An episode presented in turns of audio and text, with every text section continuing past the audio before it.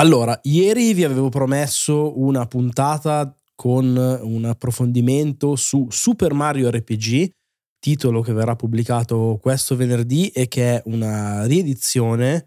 un uh, remake graficamente aggiornato e con anche qualche piccolo cambiamento a livello di gameplay di un classico pubblicato nel 1996 su uh, Super Nintendo, l'avevo fatto, lo farò, sarà assolutamente uno dei contenuti di questa puntata di Gong che registro in solitaria perché Fra eh, è in giro per l'Europa, ma, ma, ma, ma, prima direi un piccolo approfondimento sul Nintendo Indie World che si è tenuto ieri, appuntamento dedicato ovviamente alle produzioni indipendenti che eh, arrivano su Nintendo Switch copiose direi sin dall'inizio, di, dal debutto di questa console nel 2017 eh, c'è stato un panorama su tutta una serie di titoli in arrivo direi tra la fine dell'anno con anche uno shadow drop di un gioco che si chiama Howl che è molto molto carino, è uno strategico a turni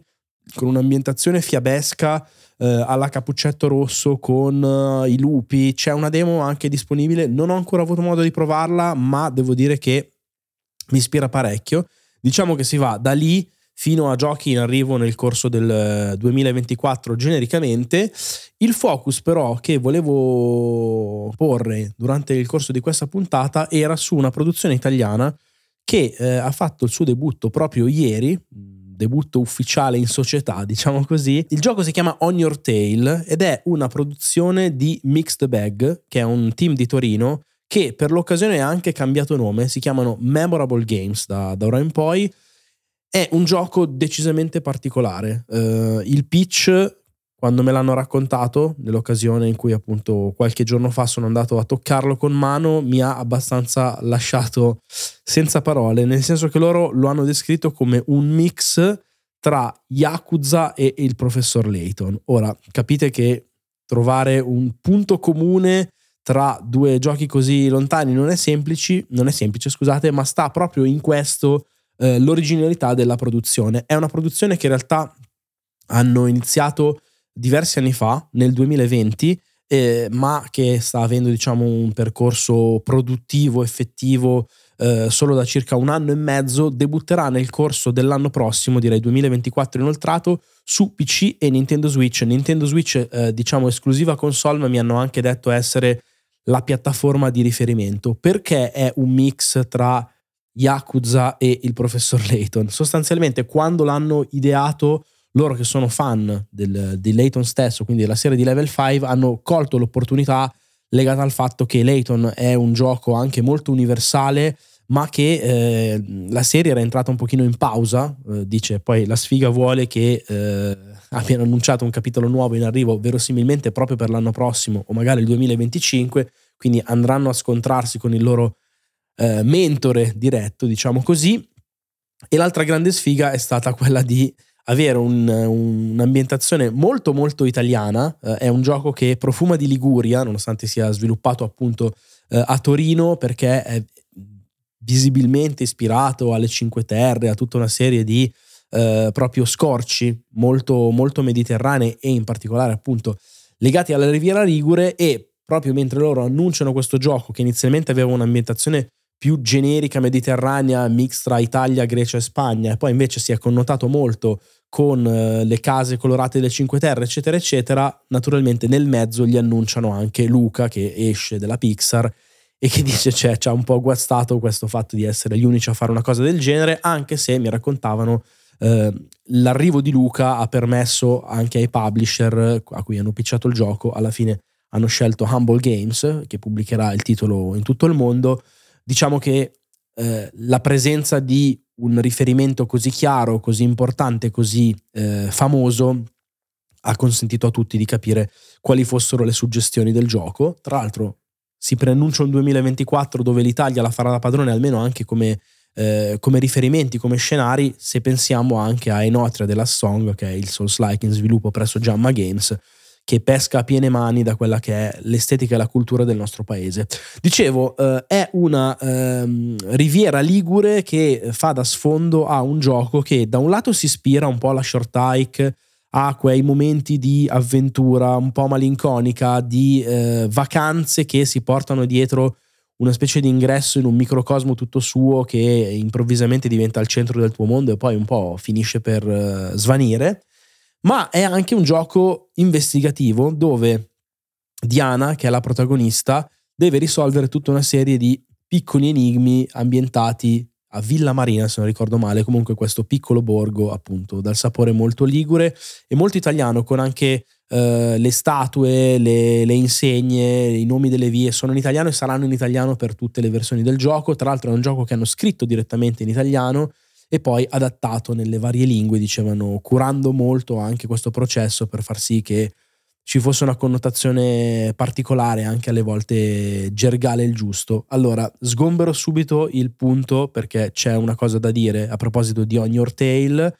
Come recita il nome, si parla di code e lo, lo, lo, dico, lo dico subito, c'è un evidente, neanche sottotesto, proprio una componente furry che secondo me è impossibile da ignorare e che, sono sincero, reputo un pochino problematica, nel senso che eh, l'aspetto dei personaggi che sono questi animali antropomorfi, tutti mammiferi e mh, tutti eh, legati tra l'altro al contesto europeeggiante, eh, sono per la maggior parte animali locali, quindi gatti, conigli, capre, eccetera, eccetera, più a volte ci sono anche Uh, per esempio c'è un leone a un certo punto mi dicevano che non a caso è però uno straniero, cioè arriva da fuori così come il leone non è uh, una specie diciamo nativa di, di queste zone. L'idea eh, chiaramente è ispirata a eh, Zootropolis, a tutta una serie di eh, cartoni animati e di riferimenti anche. È ovvio che sia un elemento un po' spinoso, nel senso che, come chiacchierando dicevo a Mauro Fanelli, che è il direttore dello studio, è una di quelle cose che possono attirare un certo tipo di pubblico e possono anche eh, come posso dire, tenere lontane tutta un'altra serie di giocatori. Stamattina in live abbiamo visto il trailer e diversi dicevano oh no i furri, oddio, eh. sono d'accordo nel senso che anche a me è proprio una, una, tematica che non solo non mi piace ma trovo che proprio a volte un po' repulsiva. Si vede che però all'interno ci hanno messo tanta voglia di comunque fare le cose per bene, sono animali che... Eh, sono umanizzati nel senso che sono umanizzati in tutto, per esempio mi dicevano che hanno tutti un'altezza media da persona, quindi non c'è la gag come succede in Zootropolis degli animaletti piccoli, il topino che entra dalla porta piccola e l'elefante che entra dalla porta gigante, ok? E l'idea è però quella di, anche lì, posizionarsi in modo tale da comunque occupare una, una certa nicchia di mercato.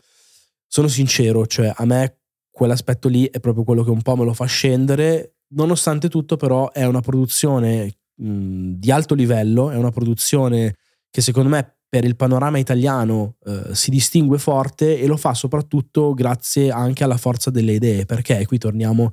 alla parte Yakuza, diciamo. L'idea è quella di trasportarti con un po' di turismo virtuale in un mondo particolare, esotico anche se lo valutiamo da una prospettiva diversa da quella di un italiano, ma soprattutto di avere anche una formula di gameplay non, non, scontata. Ci si muove in terza persona, appunto, utilizzando Diana, che è questa capretta antropomorfa, eh, all'interno di eh, questo, questo, borgo. Ci saranno anche tutta una serie di zone eh, al di fuori della cittadina, visitabili con una struttura anche open world. E poi l'idea qual è? Che si devono risolvere di volta in volta dei misteri legati, delle indagini legate a una serie di carte che eh, poppano interagendo con vari personaggi o entrando semplicemente in, lo- in luoghi nuovi. Hanno disegnato più di mille carte che hanno un fronte e un retro, il fronte è un'illustrazione, il retro serve per ricordarsi di alcuni elementi e quando si arriva in snodi particolari eh, diciamo della trama o comunque dell'esplorazione parte questa modalità che è ispirata ai board game. Molto molto figa questa cosa l'ho, l'ho apprezzata tanto in cui lo stesso mondo che era presentato prima in grafica 3D hanno utilizzato Unity come motore viene semplificato in una versione eh, da tavolo quasi un po' anche da libro pop-up con gli stessi elementi base ma le carte entrano in gioco, hai un tot di carte da utilizzare tra quelle che hai collezionato e le devi posizionare nell'ordine giusto. Cosa fai? Sostanzialmente quando tu giochi la carta, la appoggi sul tavolo,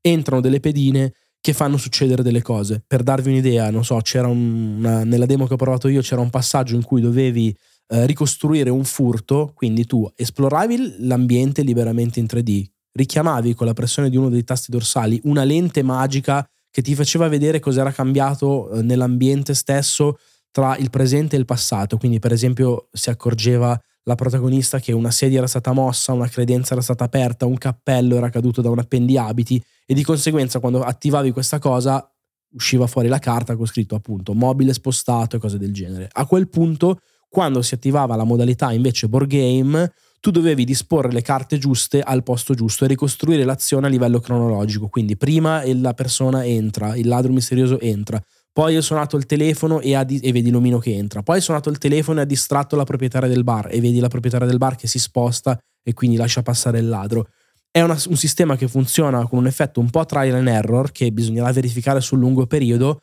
però diciamo che così a breve distanza ha un tiro e un'originalità tutta sua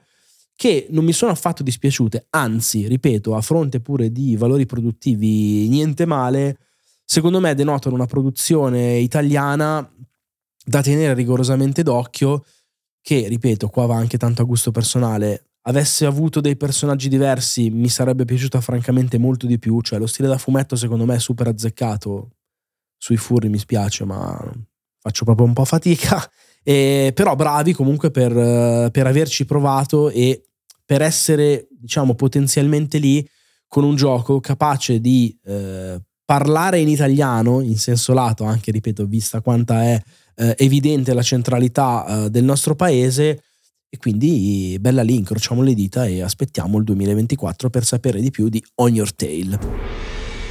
Nella seconda parte invece mi voglio dedicare a Super Mario RPG, che è eh, la riedizione di un cult per uh, Super Nintendo, pubblicato in origine nel 1996 e mai arrivato nei territori europei. È stata un'esclusiva, diciamo, uh, NTSC giapponese e americana. Uh, in realtà in formato PAL dalle nostre parti si era visto qualche tempo fa sulla Virtual Console, quindi in una riedizione, ma quello che non, è, non, era mai capitato era di poterlo giocare in italiano. Oggi lo si può fare, anzi da venerdì questo, dal 17, lo si potrà fare con anche un remake che segue in maniera fedelissima l'impostazione del gioco originale, ma che aggiorna anche in maniera considerevole e deliziosa, questo già ve lo anticipo,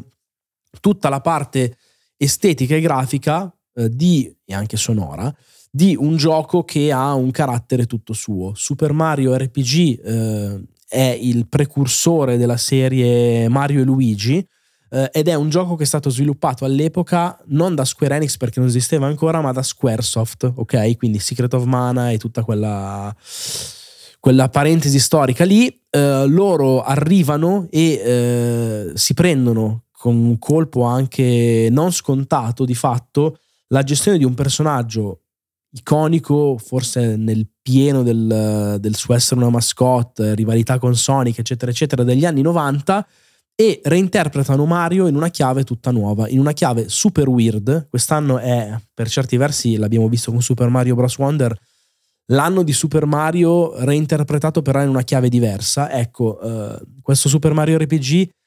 riprende un'idea di un regno dei funghi a volte apertamente lisergico, sotto acidi, eh, estremo anche negli accompagnamenti di colore e soprattutto nel character design. Ci sono tutta una serie di, a parte personaggi, vari Todd che sono un po' diversi dal solito, ci sono quelli coi baffi, ci sono nonno Todd, cose un po' strane, ma soprattutto un insieme di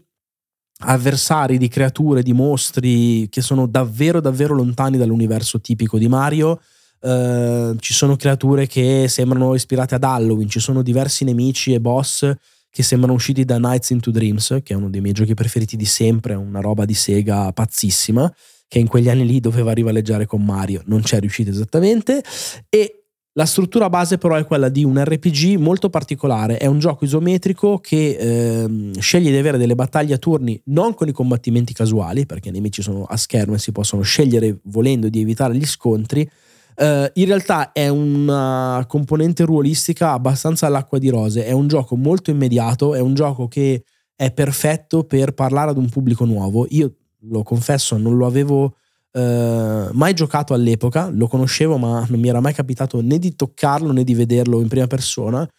e devo dire che questo mi ha eh, sorpreso in maniera estremamente positiva. Non sono un